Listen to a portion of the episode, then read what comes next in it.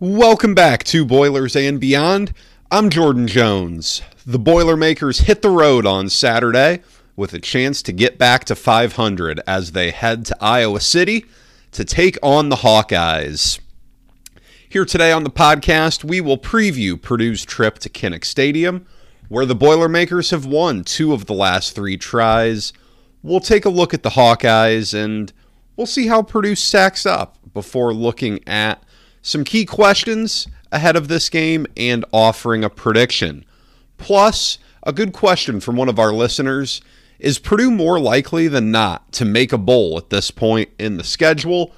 We'll break that all down here today. And of course, it's not a Purdue discussion here in October of 2023 if we don't talk about Peacock, everyone's favorite streaming service. So, momentarily, we will talk about that. But, real quick, if you don't already, please follow the show on Twitter at Boilers Beyond. Lots of stuff coming your way there. We'll be tweeting throughout the game on Saturday with plenty of thoughts about all of the happenings from Kinnick Stadium. And subscribe wherever you get your podcasts. Uh, we're coming at you twice a week all throughout football season. We are less than a month away from Purdue's exhibition games uh, in basketball against Arkansas and against Grace College. Um, the Lancers coming out of my hometown back up in Kosciusko County. So uh, basketball's coming soon. We will be talking basketball, the in depth preview episode. Uh, will be coming here shortly in a couple of weeks. That's one of the better ones we do every year. Uh, you guys seem to like that a lot. So uh, keep an eye out on keep an eye out for that as we move forward. But uh, getting into this one, Purdue at Iowa. It's a 3:30 kickoff from Kinnick Stadium. As I said, Purdue has won two of the last three in Iowa City, and in the six years of Jeff Brohm's tenure, the Boilermakers won four of the six games against the Hawkeyes. The game is streaming on Peacock. Folks, it's time to accept that Peacock is a part of what uh, it's a part of what your viewing habits for Purdue sports will be here in 2023 and beyond. Uh, as you saw earlier this week on Monday, it was announced that the Ohio State game uh, next week will be a Peacock game. And then on Tuesday, the basketball uh, times and TV assignments were released, and Purdue has six games on Peacock. Guys, that's part of it. I don't know what to tell you. I don't think it's anyone's favorite thing in the world I don't think anyone outside of NBC execs sits here and says, Yay, the game is on Peacock. I can't wait. I don't think that's reality, but this is part of it when it comes to getting the giant check from the networks. NBC paid the Big Ten a lot of money to put some games on Peacock, both football and basketball. Is Purdue getting the short end of the stick? I don't know three straight games on Peacock for football probably seems like a lot, but also I don't know that Purdue, Illinois, and Purdue, Iowa are exactly going to be big ratings drivers.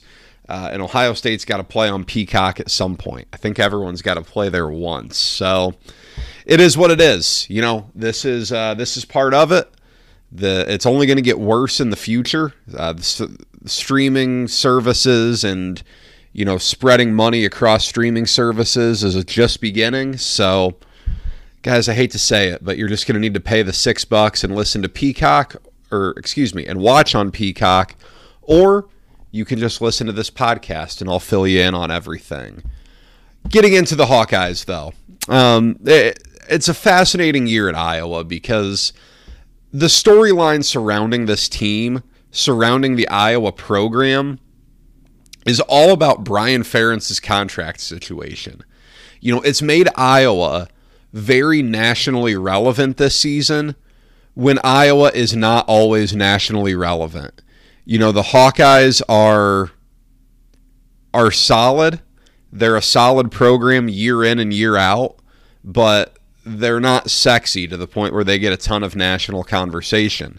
Here they are this year, though. They're doing it because of Brian Ferentz's contract. As a reminder, In order for Brian Ferentz to keep his job, Iowa must win seven or more games and average 25 or more points per game. Remember, Brian Ferentz, the son of Kirk Ferentz, he's the offensive coordinator at Iowa. Um, a whole lot of nepotism going on there. The stipulations for Brian Ferentz, you know, the, that 25 points can include defensive and special teams touchdowns, not just offense. Uh, and right now, Iowa is not on track to make it. So, will we get a graphic on Peacock with the uh, with the updated the updated uh, results? Maybe we'll see. But that's the crazy storyline surrounding Iowa this year. And another one, Purdue's going to see a backup quarterback this week. Iowa had gone out and picked up Cade McNamara out of the transfer portal, former Michigan quarterback, did very well there. He transferred in, but never was fully healthy. You know, he was hurt before the season in a preseason scrimmage in fall camp. And then last week, early on in the game against Michigan State, he goes down with an injury. This week it comes out that it's an ACL. So Cade McNamara is done for the year. Iowa is going to turn to Deacon Hill to play quarterback this week. He is a big fella, 6'3", over three, excuse me, over 250 pounds. 6'3", 250 or so. A really big dude. So far, though, just 15 for 35 passing. Uh, this will be his second start. He made one when McNamara missed a game a few weeks back, but uh, look, I don't know what to expect from Deacon Hill. Purdue fans are permanently scarred from backup quarterbacks. Uh, the Notre Dame guy back in the Drew Brees era, Gary God Godfrey or whatever his name was, and Rocky Lombardi from Michigan State back in 2018 is one that Purdue fans will not forget. I've got no idea. Iowa's offense has really struggled this year. Could Deacon Hill give them a spark? I don't know. The offense is bad. It, it is just beyond bad. They're not running the ball very effectively. And when you think of an Iowa offense, it's so predicated upon a strong run game. When that's not there, Iowa doesn't have a ton of identity. This season, Iowa does not have a great run game. The running backs have been dinged up. Caleb Johnson, their top running back, has been hurt. He's a guy who had 200 yards on Purdue last year as a true freshman. He's a good tailback. Leshon Williams is solid as well. He's been kind of picking up the the heavy load with uh, with Johnson out, but Iowa's offensive line doesn't move the needle a whole lot. And it sounds crazy to say that, because for so long Iowa has had that really, really successful offensive line, but this year it's not great. Out on the outside, Iowa's receivers have only caught 20 passes this year. That, of course, excludes tight ends and running backs. Erick All, their top tight end, has almost caught 20 passes by himself. He's a very good tight end, but Iowa has very few difference makers on offense. And that is really what is holding the Hawkeyes back, in addition to Brian Ferentz, of course. But the Hawkeyes don't have a ton of playmakers on offense. And that's an area where they really struggle to score. This is a the third straight year where that offense is a real issue. I don't know. Uh, there's not much to say. Uh, it's fascinating how this is still a problem there but Iowa is not gonna gonna do a whole lot on offense. They're just as likely, if we're being honest here, to score on defense because the defense remains very strong. I don't know if this defense is as good as the last two years have been. Iowa's had very elite defenses 2021, 2022. Really, really high level groups. I don't know if they're at that level. I, I really don't. That's a pretty high standard. But this defense is legitimately good at bare minimum. It's legitimately good. And that's that's pretty high praise. On the back end, got a pair of really good quarters, Sebastian Castro, Cooper DeJean. Those guys are studs. Those guys are locked down. I'm a huge fan of Xavier Nwankpa safety. He was a really highly regarded recruit. He's a true sophomore this year. He's really good. They've got good linebackers, as always. They come downhill, they plug gaps in the run game. Deontae Craig is a guy who was a former Purdue target at a Culver Military Academy. Uh, he is at Iowa now. He's an edge rusher for them. So there's a familiar name. But, you know, all in all, the interesting part of this is Iowa has very little pass rush to speak of. Just three sacks on the season for Iowa. That's not been a great a great issue for them to deal with because it is so important for what they do is to create havoc on defense, but the defense is among the nation's best. I think Cooper DeJean at corner is that guy to watch. He is a legitimate game changer, both at corner and as a punt returner. He's a guy who is a threat to score in both both defense and special teams, and that's rare. It's a really good Iowa defense. Phil Parker is a great defensive coordinator. They're going to be ready to get after Purdue on Saturday. And with Iowa, you always have to mention the special teams. LeVar Woods has an unbelievable special teams group year after year after year. No different this year. Iowa might have the best punter in the nation in Tory Taylor. He is phenomenal. You've got Cooper DeJean back returning punts. He's averaging 14 yards a return. Last week, Iowa's up three late in the fourth quarter. So what does DeJean do? He houses a punt return. Iowa seals the deal. That's just the type of stuff that happens at Iowa. It's almost inexplicable, but it just happens. It it's unbelievable. It really is. But the kicker's been solid as well. That's a plus for Iowa. It's defense and special teams. That is how they win games. That's all they do. Purdue injury report. As always, we'll take a look at what to monitor. It's interesting. You know, Purdue issues these injury reports now two hours before kickoff because they're mandated to by the Big Ten. But we really hear very little about the injured players outside of that. Ryan Walters has kind of defaulted to the injury report as the only way to get injury news, and that's fine. He he he doesn't need to talk about it. Um, OC Brothers was a bit of a surprise absence last week. He was listed as out on the injury report. As we discussed on the post-game show, Yanni Karlaftis stepped up and had a really big day. What's he going to do? Uh, is OC going to be back? If so, does Yanni Karlaftis start? Ryan Walters was very, very complimentary of him very good. Very good game for him. And then Max Klare, the tight end, left the game early, went to the tent.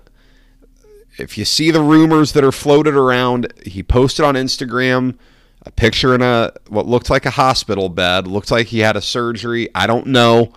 Nothing's been confirmed yet, but keep an eye there. It does not seem like Klare is going to play. That leaves Purdue with Garrett Miller at tight end and then Drew Biber, who's gotten a few snaps here and there this season. I think that's about it, though. Purdue's in a pretty good spot health wise. Overall, this season, Purdue has been in a very good spot health wise. You lost Jahmal Edrine before the season. That was a bummer.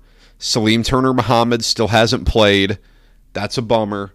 But you know, as a whole, Purdue is Purdue's doing pretty well health wise. You can't take that for granted. Three questions here about this game. Number one, does Purdue continue to make progress on defense with Ryan Walters calling the plays? I thought last week the defense looked improved. It got a ton of pressure on the quarterback. I think seven, seven, or excuse me, five sacks, seven tackles for loss. Purdue was really good getting into the backfield last week. Even more hurries of that on Luke Altmyer. I think Iowa's vulnerable here. I don't think their offensive line is as bad as Illinois' was. Iowa's offensive line is better than that, but it's not particularly good. It's not the offensive line that we're accustomed to from Iowa. The offense is not great. It's not good at all, actually.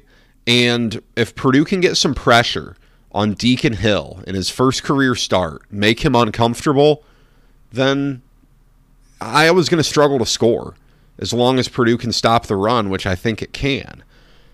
That puts Purdue in a really good spot.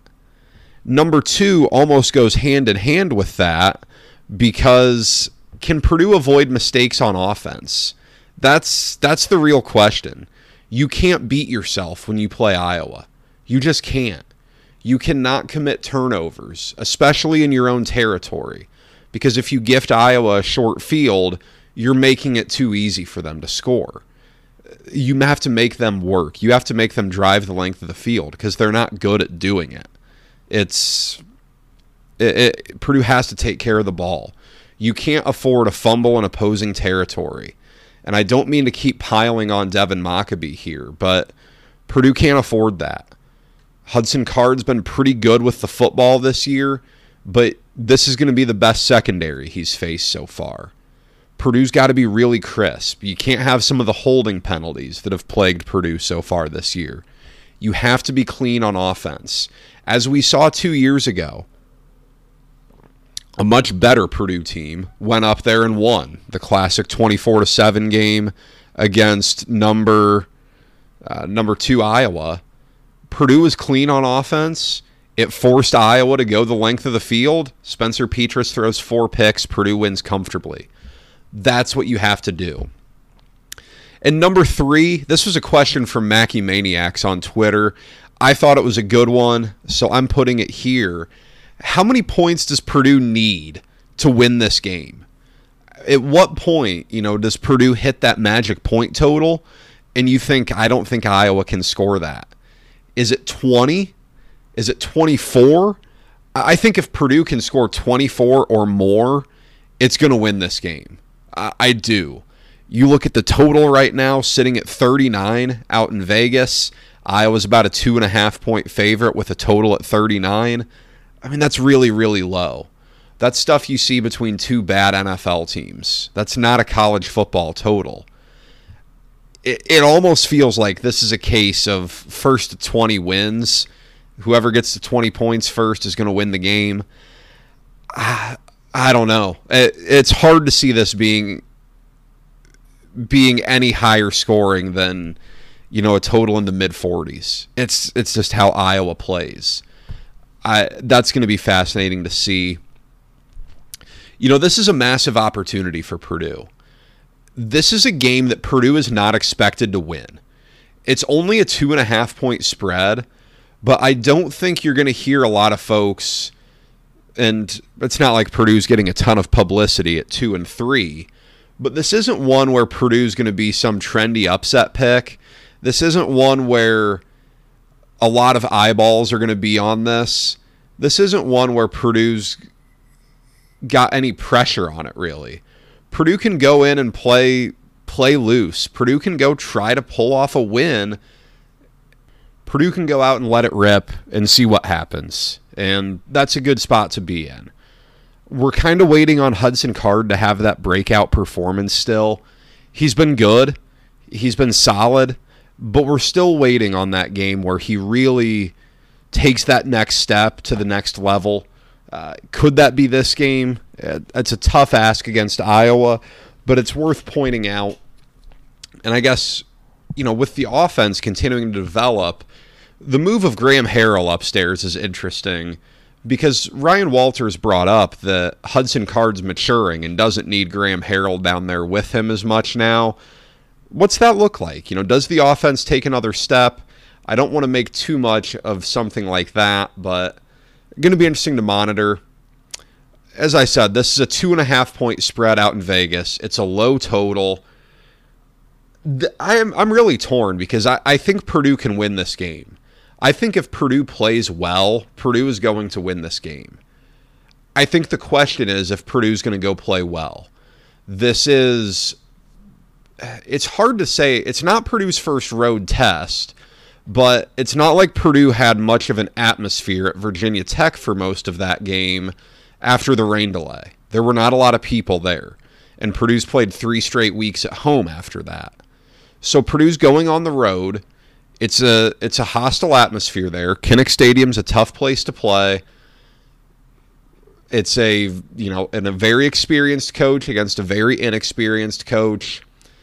I'm gonna side with Iowa here reluctantly. I don't feel good about it either way. I'll go 21-17 Iowa, and I will say that it's a defense or special teams touchdown for Iowa that does it.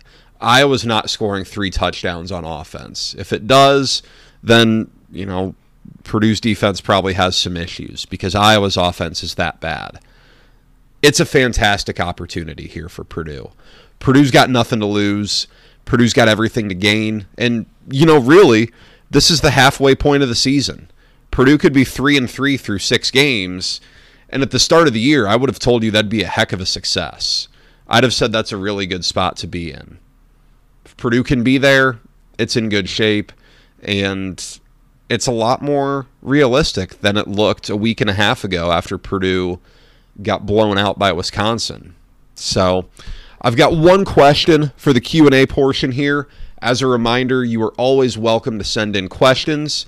Twitter at Boilers Beyond. Send them in there. You can tweet them to me or you can DM them to me. My uh, messages are always open. Or you can email them to me, boilersandbeyondpod at gmail.com. And the question comes from my guy Brian, a longtime listener to the show. What do you think the chances are that Purdue gets to six wins this year? If they pull off the upset this weekend, you have to think those go to minus odds, meaning more likely than not. I I think yeah, you're probably right there. For Purdue to get to 6, I think it needs this one. Well, I shouldn't say that. For me to feel good about Purdue getting to 6, I think it needs this one. Because when you look at the latter 6 games, Ohio State and Michigan are probably, you know, as close to for sure losses as you can get. Those are going to be very, very difficult games to win. So Purdue's at three losses now. That would make it five. If Purdue loses to Iowa, well, then you're at six already, and you have to win out. Now, those remaining games Nebraska, Minnesota, Northwestern, Indiana those teams are not particularly good, but you still have to run the table against them. And as we know in college football, weird things happen every week.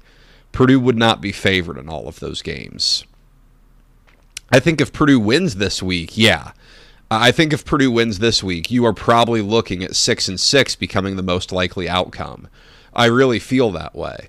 Nebraska and Minnesota are worse than I expected. Northwestern looked like it had a little life when it came back to beat Minnesota.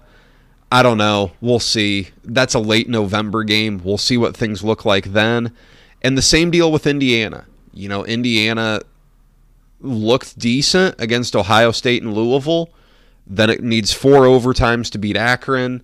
It got blown out by Maryland last week and fired the offensive coordinator. I don't know what that's going to look like by Thanksgiving weekend. I don't know if Indiana can fire Tom Allen. I don't know if it wants to spend that much money on football instead of basketball NIL, but if it does, then things are going to be really awkward down there. And if not, you know, it's still going to be a weird spot. So I, I do. If Purdue gets this win, if Purdue goes to Iowa and wins, I think six and six becomes Purdue's most likely outcome. If not, I think you're still looking at five and seven as the most likely. Um, but we'll see. You know, things change quick in this sport. It for how short the season is, just 13 Saturdays in the regular season, things change very quickly and it feels like a really long season. So, that's what I've got for you today. Thank you to all of you who tuned in and listened. I appreciate you guys who have been around here as we're at the halfway point of the football season already. We'll be back here on Sunday to break down the Purdue Iowa game no matter what unfolds on the field, we'll be here. So be sure to follow along on Twitter at Boilers Beyond and send over any questions you'd like answered on the Sunday show. Be sure to subscribe wherever you get your podcasts so that you don't miss it. And if you enjoyed the show, leave us a review on your favorite podcast platform and help spread the word. Share the show to a fellow Boilermaker. Until Sunday, guys, take care and enjoy the game.